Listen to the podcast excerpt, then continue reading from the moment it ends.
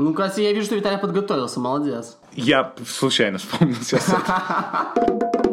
Парни, на прошлой неделе я прочитал новость о том, что Криштиано Роналду стал самым популярным человеком в Инстаграме. У него сейчас 145 миллионов подписчиков.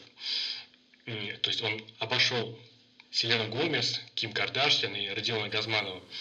Так совпало, что за пару дней вот до этой новости я отписался, наоборот, от Криштиану Роналду. А, то есть он вопреки тебе это сделал? Да, да, да. То есть я немножко поучаствовал в истории. Если бы не моя отписка, а, он бы обогнал Селену Гомес там на полсекунды раньше. А, я вообще не так, ну, на инстаграм футболистов не был подписан, но подписался на кучу их перед чемпионатом мира. Типа посмотреть, что делают ну, они у нас в России, как проводят турнир. Все, было прикольно посмотреть, как они здесь у нас тусят. Ну, прошел чемпионат мира, и вот с каждым месяцем, с каждой неделей я а, отписывался от этих чуваков, и сейчас у меня где-то осталось, наверное, человек 5. А, потому что я просто не понимал, что они делают. Меня в ленте однообразный контент у всех, ты уже не понимаешь, где там выкладывает Ракитич, где какой-нибудь Пьянич, а где а, еще какой-нибудь игрок. То есть, в принципе, там нет ничего искреннего в этих инстаграмах. То есть, по сути, там либо какая-то реклама, либо они выкладывают себя в форме с какого-то матча. Например, там какой-нибудь взять Канте. Он там классный человек, но все его посты в Инстаграме это просто фотка с матча, то есть даже не какой-то селфи. Он тупо, ну человек, который ведет Инстаграм Канте, он берет фотографию там с фотостоков и выкладывает. Слушай, Артем, для меня вообще удивление, что Канте есть в Инстаграме. Мне кажется, он настолько скромно, да, что как он преодолел себя и зарегистрировался, может, по просьбе чьей-то, там, по спонсорской или чего-то. Ну, для меня это откровение. Спасибо, уже нельзя записывать подкаст. Или вот Салаха взять, то есть тоже классный чувак, там, кумир всех мусульман и так далее. Но Инстаграм у него скучненький. То есть, опять же, все вот эти вот фотостоковые снимки, которые даже, ну, не специально делаются к этому, к Инстаграму. Либо реклама, либо вот в конце, э, после чемпионата мира, он стал выкладывать, как он отдыхает. И это тоже видно профессиональные кадры, то есть сделан какой-то ну, в них вообще нет души какой-то. Ну, Салах где-то там играет в баскетбол, Салах стоит э, голый по грудь, там, с волосатой грудью. да, кстати, тоже отметил. Ну, как бы, да, это волосатая грудь Салаха, это не то, зачем я захожу в Инстаграм. А, и как вы вообще, вы подписаны на Инстаграм футболистов? Нравится ли что-то вам? Из игроков я подписан, наверное, только на Месси. А, при этом игроков, наверное, у меня больше и нет в ленте. Как ни удивительно, у меня есть один тренер, и вы никогда не угадаете, кто это. Роджерс. Почему ты пришло в голову? А, так, чтобы вы даже не позорились, я приоткрою тайну, это Бенитес. Для меня вообще было удивление, что он завел Инстаграм. А, на первой фотографии, по-моему, он был с собаками в Ливерпуле, и там еще с Вадимом пошутили, что даже собаки на фотографии расставлены как-то тактически выверенно, между ними не продерется ни одна кошка, то есть вообще ни пас разрез, ни кошка. Ну и вообще продолжая эту тему, он еще и сторис записывает, короче, ну там в основном фотографии с матчей, но все равно для меня, ну, наверное, откровение, да, Бенитес. А, ну, в общем, ты понимаешь, что Инстаграм это рекламная площадка для большинства игроков, очень мало кто ведет сам, кто рассказывает о своей жизни, может быть, о своей семье. А если кто-то и ведет, то, то надо быть осторожным, чтобы как э, Дебала не спалить э, всю контору, когда вот тут недавно выложил фотографию с Роналду, и там э, в кадр попала схема обороны при стандартах. Да, да, да. Вадим сразу же Лукомский ее разобрал, и мне кажется, это была самая большая польза в истории футбольного Инстаграма. Кстати, недавно писал текст про Белерина и узнал, что он со своим корешем открыл маркетинговое агентство, которое занимается продвижением и, наверное, какой-то гигиеной игроков э, в соцсетях. И, mm. кстати, чтобы вы знали, у Белерина есть э, официальный сайт, но это ладно, не так удивляет. Удивляет другое. Там есть э, на сайте счетчики, которые в режиме э, лайва обновляют, показывают количество подписчиков Белерина в соцсетях и отдельный счетчик для Инстаграма. Ну, то есть, вы понимаете, да? Кстати, слушай, к разговору об официальных сайтах а, спортсменов, я был очень удивлен, когда узнал, что а в Англии до сих пор пишут текст и вообще вспоминают Аршавина в первую очередь из-за того, что у него был смешной официальный сайт, где он отвечал на вопросы. Причем я в то время тоже на этом сайте сидел и постоянно читал его ответы, как самый большой фанат Аршавина в России. И это прям было очень заметно, что он его вел сам, потому что, во-первых, там были постоянно какие-то орфографические ошибки, а во-вторых, потому что там были настолько внезапные э, вопросы и ответы в стиле Андрей, а что ты думаешь о медведях или там о канарейках, я не знаю. И то есть вот, вот вообще все. И он очень забавно, весело на все это отвечал. Я буквально, ну, не знаю, наверное, недели три назад а мне где-то в Твиттере всплыл текст, как какое-то английское издание еще раз вспоминало Аршайна, и в том числе основной заход был про то, что Англия запомнит Аршайна, потому что у него был очень смешной официальный сайт. А ты, Виталик, подписан на Криштиану? Мне кажется, вот как раз ты, да, человек, который приходил на матч чемпионата мира и смотрел только за Криштиану, ни на что другое, мне кажется, подписан. Мне кажется, я в тот момент еще какой-то рекорд поставил, потому что у меня было 4 текста про Криштиану Роналду, типа дней за 8. Да, и тогда тебя еще Аксенов назвал главным биографом Роналду и Месси, в принципе, да? Да-да-да. А, я, естественно, подписан на Роналду, я вообще на всех Слушай, подписан. я вписался, ну, по-моему, очень скучно, ну, настолько неестественный Инстаграм, что я все, я Да, не- но я на самом деле, я просто практически не использую Инстаграм. Я на всех подписан, но я его практически никогда не Слушай, открываю. это говорит человек, который после каждой поездки выкладывает по 46 фотографий еды. Вот это единственное, единственное, когда я вообще использую Инстаграм, это, это в каких-то путешествиях. Все остальное время я его практически не открываю. Но Инстаграм зато очень активно э, использует моя мама, которая подписана вообще на всех футболистов мира. И мне кажется, у нее там 10 тысяч подписок. Э, Сако Ибрагимович. Да, все Я вот эти знал, парни, конечно. Джерард, Сако, Ибрагимович, Баркли какой-нибудь, вот эти все. И самое забавное то, что она примерно раз э, в два-три дня а, просит меня объяснить ей, что написал на французском Сако, что написал на английском Джерард, и говорит, ой, там что-то интересное, но я никак не могу понять, что. И именно для этого я э, и подписан на всех этих А ребят. там стопудово, что там есть хорошие тренировки, ребята, хорошей игры, спасибо за поддержку, да, как всегда. Именно, именно так, да. Недавно же вышел текст, очень классный, на Телеграф, э, про то, как вести футбольные твиттеры. Там их все как-то классифицировали, вот именно от игроков, да? Это что же, огром- это же вообще, по сути, огромное уныние. Если ты не Питер Крауч, то, скорее всего, ты не умеешь вести свой футбольный твиттер. Потому что такое у Питера классно получается. И там, там да, да, столько банальности. Э, опять-таки, хорошего матча, спасибо за поддержку. Без команды я ничто. Хотя так, наверное, сейчас никто не напишет, да? Надо же всякое это продавать.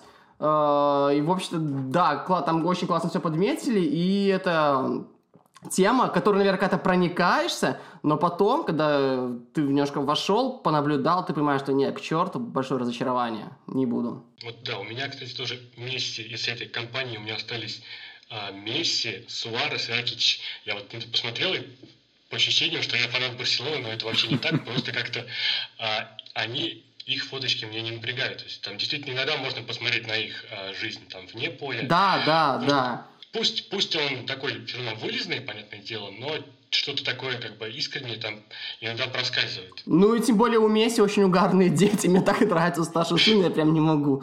Такой прикольный лопушок. Классно. А, У меня, кстати, недавно да, было открытие, связанное ну, не с футболом, со спортом. Я всю жизнь думал, что Энди Маррей – это самый вообще скучный человек в спорте, в истории спорта. А, Теннисист, если на всякий случай, да.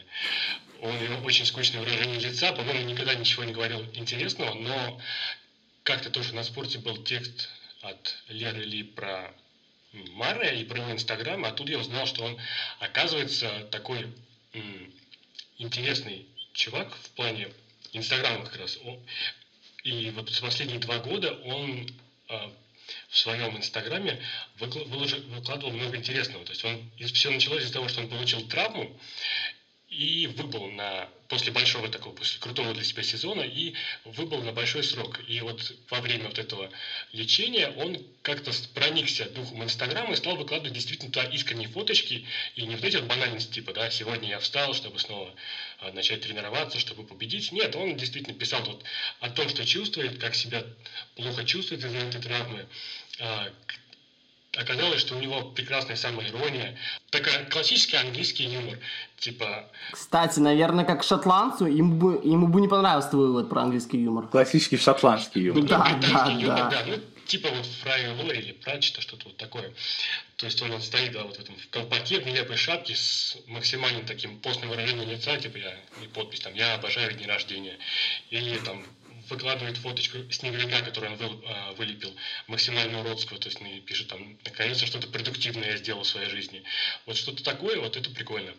Как а, он не часто выкладывает посты, но они всегда такие вот меткие. Ну, типа как, наверное, как Крауч как раз в Твиттере. Кстати, у меня сейчас такой, знаете, экспресс-вывод есть, какой-то даже не вывод, а откровение.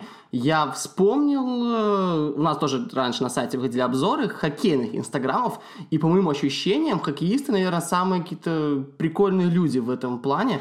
Потому Да, что очень они так, согласен, они так очень не, зап- не запарены какими-то своими хоккейными ой, контрактными вещами, их меньше, чем в футболе, да, у них нет каких-то кучи обязательств, кучи запретов, не кладывая это, не делая это, начиная от фотографий, где они без зубов, что там улыбаются, показываются, от э, костюмов на Хэллоуин, но в целом, по ощущениям, вот наверное, каста спортсменов, именно хоккеисты, ну, самые отвязные ребята в, какой-то вот в этой виртуальной жизни, это хорошо, они молодцы.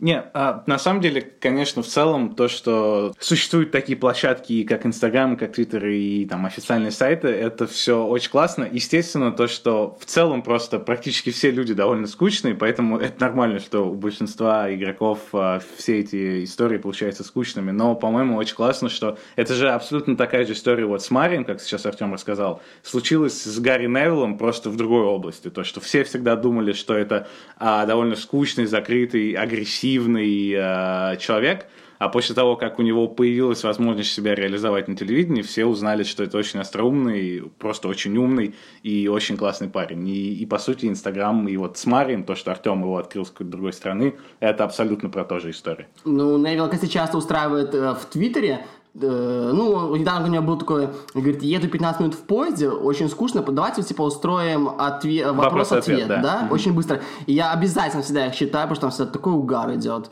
Он отвечает, как правило, там в одно-два слова, но это так классно, так иронично. В общем-то, да, вот, то есть эти соцсети, конечно, помогли как-то раскрыться и нам по-новому взглянуть на спортсменов. Про Невилла я, скажем, ну, еще недавно, лет года 4 назад, знал только то, что он так волновался на свадьбе у Бекхэма, где он был шафером, что он репетировал речь в туалете, держа вместо микрофона дезик. И его спалили за этим, да. И это, наверное, была та для меня как самая веселая история про него. Но теперь гораздо больше у меня есть. У меня вообще есть такая большая теория, что а, в плане имиджа, а, известности, наследия, влияния и всего остального есть несколько игроков, на которых особенно сильно повлияли и соцсети, а, и мемы, и вся эта интернет-культура. И один из этих футболистов это Златан. И в его случае я абсолютно уверен, что если бы его э, лучшие годы не совпали с развитием интернета, мемов и всего остального, то у него никогда не было бы такого влияния, имиджа и популярности, который есть у него сейчас. И потому что эго. Да, потому что понятно, что у него эго всегда было, он всегда был дерзкий, но вот мне кажется, мне кажется, вот он как раз один из тех игроков, который а, был подписан сам на все эти паблики, он сам все это смотрел, ему настолько понравился этот образ а, такого человека, который на полном серьезе считает себя богом, что он а, просто украл, по сути, все эти мемы, сделал их своими, очевидно, что они ему нравятся, и мне кажется, вот а, в плане в в плане Златана это все очень сильно повлияло на то, как мы воспринимаем этого игрока. Возможно, если бы этого не было, то а, Златан был бы чуть менее заметным, чем он есть сейчас. Абсолютно такая же история произошла с Андрея Пирло. И третий пример, который я хотел сказать, немного в другую сторону, это Лама. А, С Ламом наоборот все вышло. А, Лама до 2000, не знаю, наверное, 2012 года а, никто особо не вспоминал в разговоре о классных игроках. Понятно, что все его всегда считали топом, но если бы вы там в 2010 году спросили любого человека, кто сейчас 10 лучших игроков в мире, никто бы не вспомнил про Ламы. Даже не потому, что он не был таким игроком, а потому что просто о нем забывали. Он был максимально сер и незаметен. А изменилось это из-за того, что в, в Баварию пришел Гвардиола и переставил его в полузащиту. И чудесным образом это совпало с развитием Твиттера, а, с, с карьерой, а, со стартом большой карьеры Вадима Лукомского. Я знал, и... я знал, что ты скажешь, да. я очень рад, класс. Да, да. И всех этих а, иностранных аналитиков и тактиков, которые начали через Твиттер все эти теории продвигать, появились все эти XG и все остальное. И это так все совпало, что именно в этот момент Гвардиола поставил ламу в полузащиту. Это заметило э, общество аналитиков и тактиков в соцсетях, которые начали везде двигать и раскручивать эту тему и говорить о нем. И в итоге о ламе вспомнили наконец-то к 2012 году. И он наконец-то все то внимание, которое он не получал 10 лет карьеры, он его получил просто разом за один день. И мне кажется, если бы этого не произошло, то мы бы, ну, очень мало вспоминали бы о Ламе в принципе, и никто бы не ставил его ни в какие рейтинги лучших защитников там 21 века.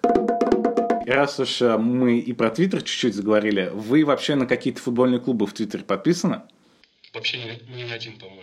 Подписан был раньше на Спартак, но из-за того, что у них Трахтенберг в главе вот этой всей истории, не, не очень круто смотрится их твиттер. Слушай, подожди, а он как-то оказывает влияние на Твиттер? Да мне кажется, да, все равно какая-то вот эта вот, он, он глава пресс-службы, я не особенно разбираюсь, но вся вот эта вот у них спартаковская история с соцсетями, это такое, это так скучно. Там «Зенит» на, не знаю, на, на десятилетие вперед. Э, О, да, у «Зенита» классно. Спартака. Кстати, вы ж никто не знаете, да? Но я как-то помогал, э, вообще заводил твиттер э, для команды из моего города, Шахтер Солигорск, белорусская команда из высшей лиги, и выбивал официальную галочку. Мы получили ее первее даже, чем Батэ, понимаете, в чем дело? И первее, чем я, видимо, да? Слушай, твоя галочка для меня, это меня так раздражает, я не могу, правда. Это мое главное достижение в жизни. Есть у тебя и... Да, есть у тебя и у Руднева, и у нас хоккейного отдела, но у него классно, потому что у меня фамилия, имя совпадает с футболистом, который раньше играл за Гамбург.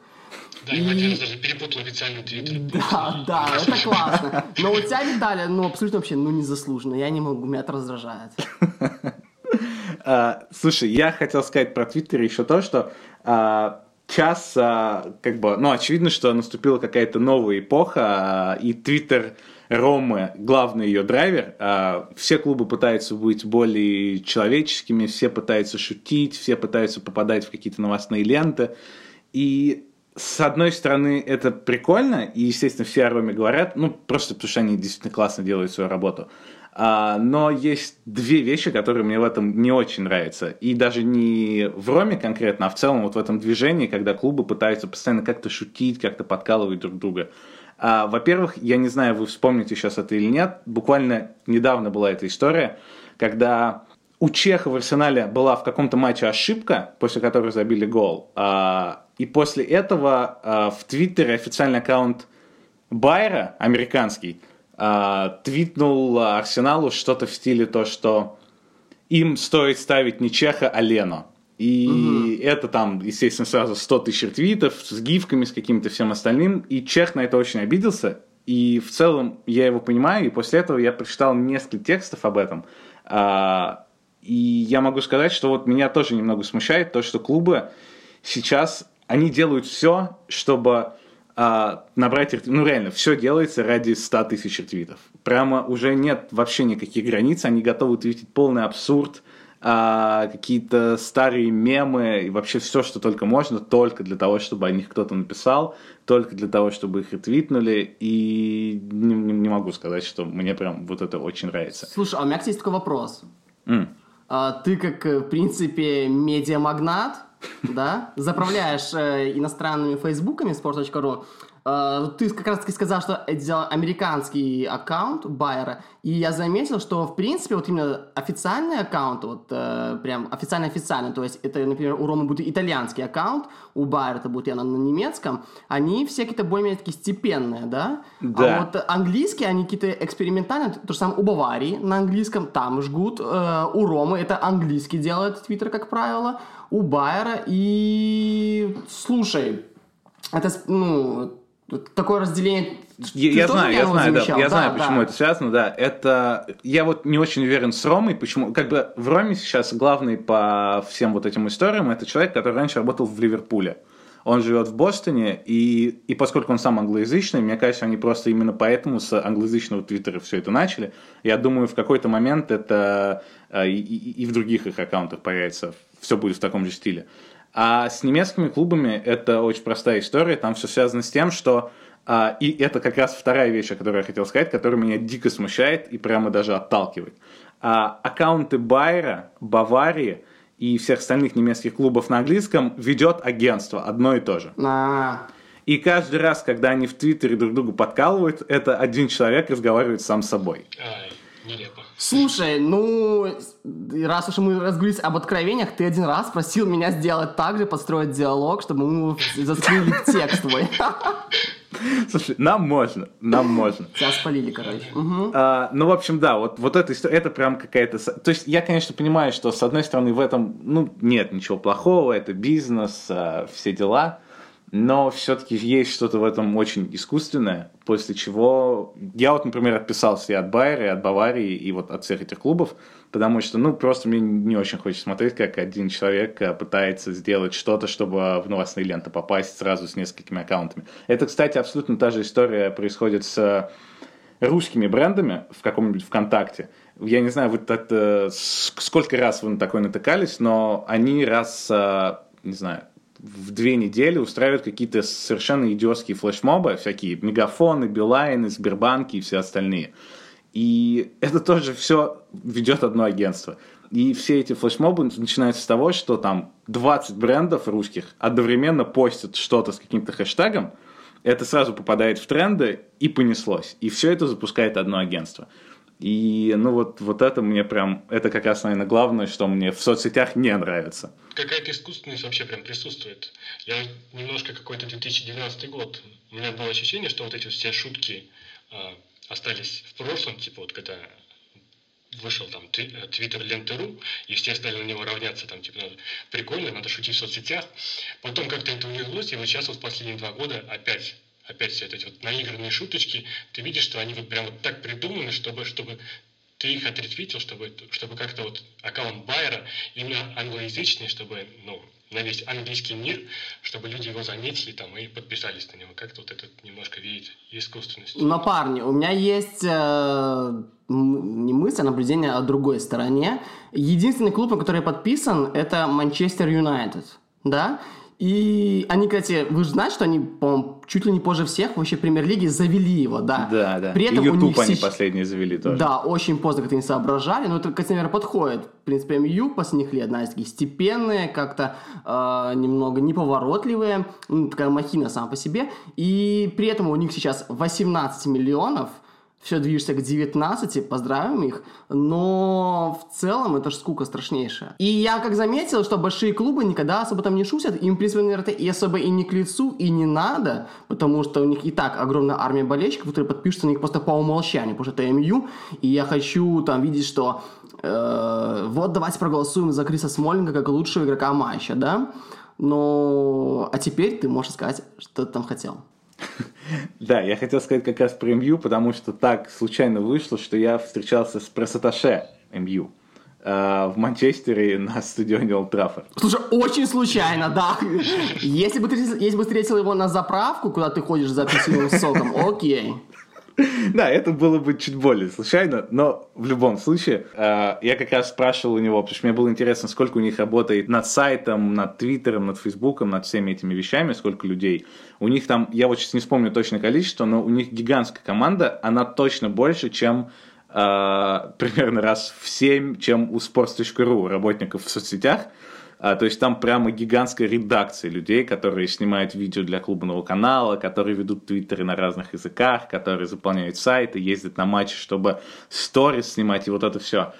И я там был не один, там были еще ребята из э, российских изданий разных и несколько английских журналистов. И в тот момент он как раз все это рассказывал про то, какая у них, у них большая команда и то, что а, главное, я помню, что меня не то, что удивило, а, ну, просто вот почему-то мне это особенно запомнилось, то, что а, если вот заканчивается матч, игроки обычно сразу интервью дают, там главная звезда матча и кто-нибудь еще. И у них это идет в таком, в таком порядке, что сначала они дают интервью клубному сайту, После этого они дают интервью или Скаю, или там, если это в Лиге Чемпионов матч, то BT Sport, и только после этого они попадают каким-то к журналистам, и то к избранным только. И в четвертую очередь они попадают ко всем остальным журналистам. Естественно, в этот момент почти все игроки уже уходят, потому что они уже сказали одно и то же четыре раза. Ему не хочется повторять это еще раз. И, естественно, все самое интересное достается э, Манчестер Юнайтед и их клубному телевидению. И это все довольно грустно, по-моему, потому что это, конечно, убивает журналистику, особенно репортерскую, а, абсолютно. И там даже был такой в этой встрече с Просташе такой момент, когда он все это рассказал, я спросил, а зачем вам вообще нужны журналисты и зачем вы кого-то аккредитовываете? И в зале повисла Подожди. такая тишина. Подожди, у меня тебе вопрос. Сколько ты к этому вопросу готовился? И были у тебя ощущения, похожие на те, когда ты в маршрутке просишь остановиться на этой остановке? Абсолютно. Именно вот такой. Я знаю да? себя, я бы очень долго готовился, и, наверное, я пошел бы в конце, когда уже все разошлись, а, извините, у меня есть один вопрос, только небольшой. Ну, в общем, да, я это сказал, все, естественно, посмеялись, но напряжение чувствовалось. И, конечно, было очевидно, что да просто к чертовой матери не нужны никакие журналисты ни МЮ, ни Барселоне, ни Сити, ни любому клубу, у которого охват э, в интернете больше, чем у любого издания. Слушайте, и пока мы не переключились с другого клуба, хотите смешную историю про МЮ и вообще их клубную тут э, медиа-империю? Давай, давай. А, недавно узнал, что, по-моему, в 2005 году, это был сезон 5-6, и Мьюта заваливал, это были переходные годы, и Мьюта было все очень плохо. Я никогда такого не слышал, я вообще никогда не встречал такого, чтобы э, тренер Алекс Фергюсон забанил собственное клубное телевидение. Это я не могу это поверить, да, тогда там был вопрос про тактику, тогда Фергюсона очень сильно полоскали трибуны за переход, за отход от схемы 4-4-2, которая считается классической в МЮ, и тогда кто-то спросил вообще такой вопрос, который напрашивал сам по себе, и он реально на какой-то период забанил собственное телевидение, которое, в принципе, э, по сути, ну, никогда нет каких-то жареных эксклюзивов, которое э, клубная газета «Правда», где все выверено, и все равно это все прибанило. Очень круто, класс.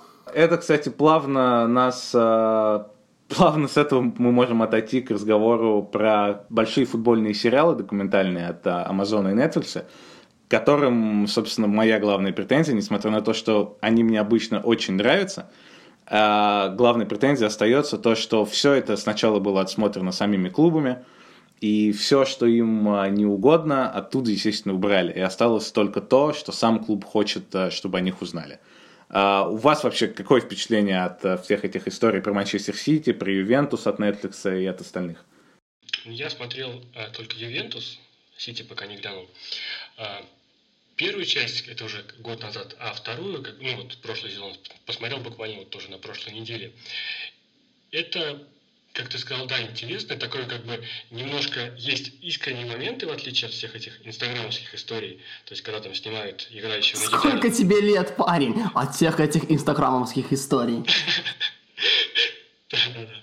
Ну, когда, да, Бернандески играет на гитаре, все, и все такое, остальные вот эти моменты прикольные. Игуаин бреется. Да, но все равно, да, не покидает такое вот чувство, что эти фильмы очень много раз просмотрел Ювентус и сделал вот максимально так, чтобы, ну, человек так просто включил на Netflix, посмотрел и захотел болеть за них. Или, а еще лучше купил какую-нибудь футболку или там худи на их официальном сайте. А, там нет никаких вообще а, каких-то вот спорных моментов. Такое ощущение, ты смотришь вот какой-то сериал, где есть явный такой протагонист, это клуб Ювентус, а все остальные чуваки, которые встречаются там с ним по пути, это такие как бы либо антагонисты, либо просто какая-то челядь, типа все, Э, в чемпионате Италии, который только мешается, чтобы э, Ювентусу, чтобы стать великим.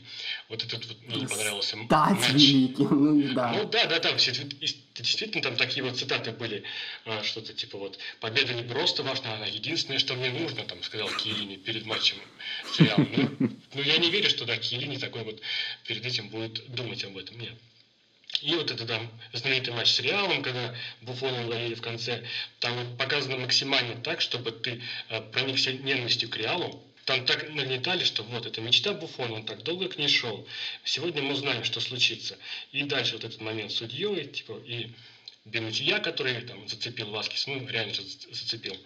И следующий там кадр показывает, как Васкис, ой, Васкис, Бенутия едет на машине, и рассуждает об этом моменте, типа, я вот пересмотрел, я шел к этой мечте, но меня лишили этой мечты. И он приезжает а, домой, там его ждет жена, четверо или трое детей, и ты прям вот ну, максимально сделан так, что ты вот расчувствовался и болел за Ювентус и возненавидел Реал после этого.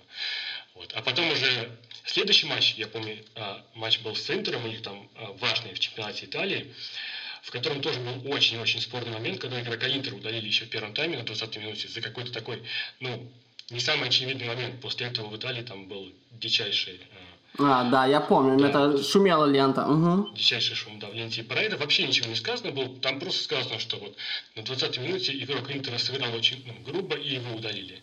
Все, как бы, ты э, историю полностью ты не получил. Это вот немножко мне напомнило, я а, на, на этой неделе ходил на богемскую рапсодию. Даже не на сам фильм, а перед этим я глянул а, документалки. Виталий, как вообще будет тот самый момент, когда Артем расскажет, что он расчувствовался? Ну? Я замер, я жду. Нет, там тоже была документалка про Куин, и вот она как раз тоже обошла все такие спорные моменты с Меркери. Там практически ничего не было про уход там, его из группы, а, ничего не было про моменты с его там... Э, мы поняли. Ну да, мы поняли, как это сказать, как он тусил в определенных пабах и барах Англии. Там было что-то такое, что типа Меркель э, на это, в это время ушел в себя. То есть, ну вот, а ничего э, более подробного совсем не было. Мне тоже было интересно смотреть документалку, но какого-то тоже не, не покидало чувство, что тебе показывают про главного героя, а остальные моменты, там люди, это как бы какие-то антагонисты.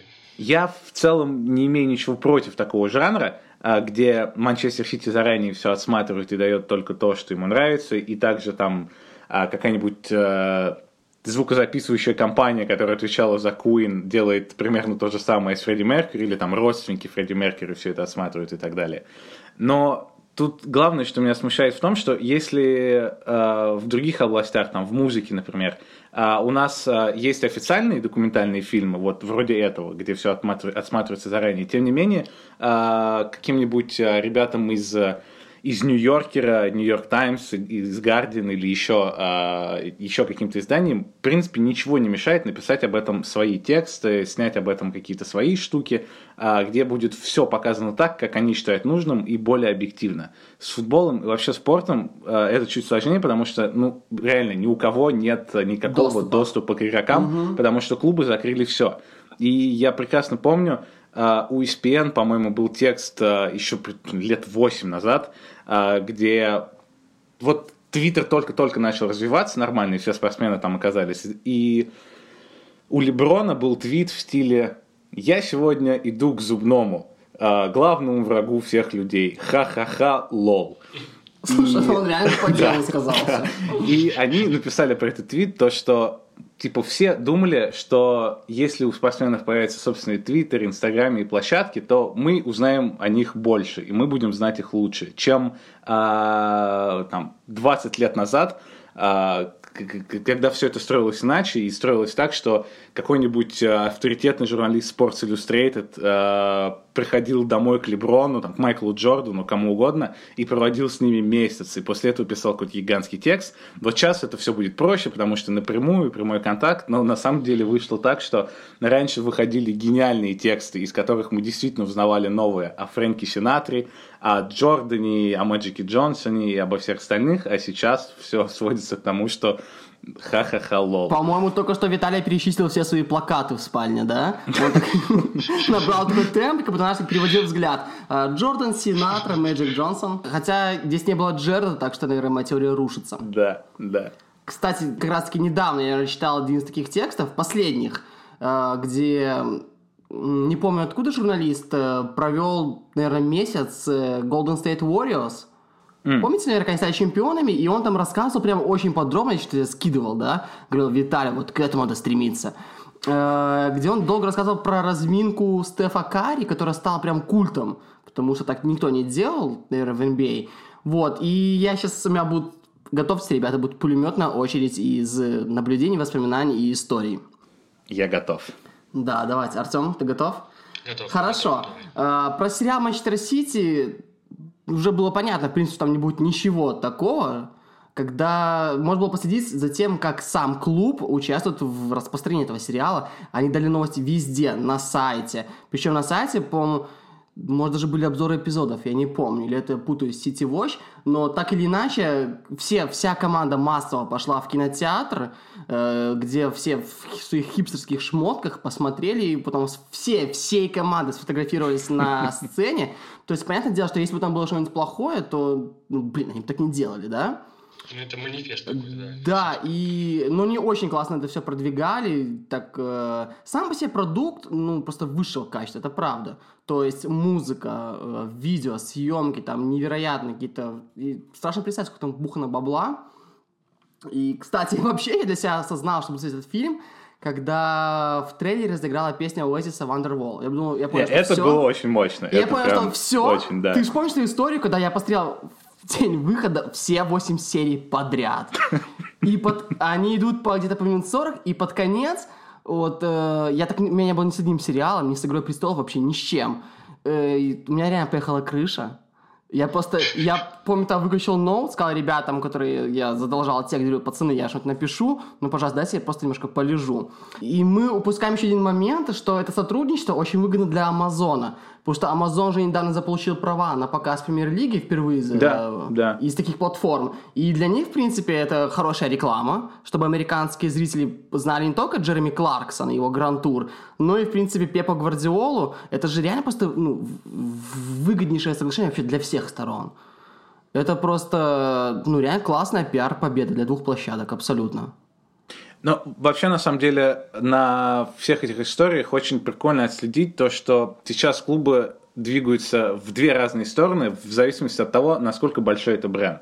То есть, если Ювентус, Манчестер Сити, ПСЖ, Юнайтед а, идут к тому, чтобы сделать свои бренды а, ну, прям максимально гигантскими, и чтобы это было чтобы это ассоциировалось не только с футболом, но и с лайфстайлом, они там делают какие-то модные коллекции, Сейчас у ПСЖ ПСЖ больше всех числе. продвинулся этим, да, Майкл Джордан, всё это, мгм. При этом а, клубы, которые чуть-чуть поменьше, например, Рома или какой-нибудь Эвертон и Тоттенхэм и все остальные, мне вот очень нравится у Ромы то, что их как бы главная цель, как они сами рассказывают, это стать вторым любимым клубом у человека. То есть, чтобы О, человек жил в кстати. Манчестере, болел там за Сити, но при этом второй любимый клуб у него был Рома. Не обязательно даже, чтобы он приезжал на матчи и, или атрибутику покупал, но чтобы он их в Твиттере зафоловил, чтобы он смотрел ролики у них на Ютубе и так далее. И вот, по-моему, вот, вот эта вот, а, вот эта цель, она очень классная. Стать вторым любимым футбольным клубом. А, ну а сейчас мы отпускаем Никиту смотреть богемскую рапсодию, а вы отписывайтесь от инстаграма Криштиану Роналду и подписывайтесь на нас в iTunes и ставьте нам там оценки.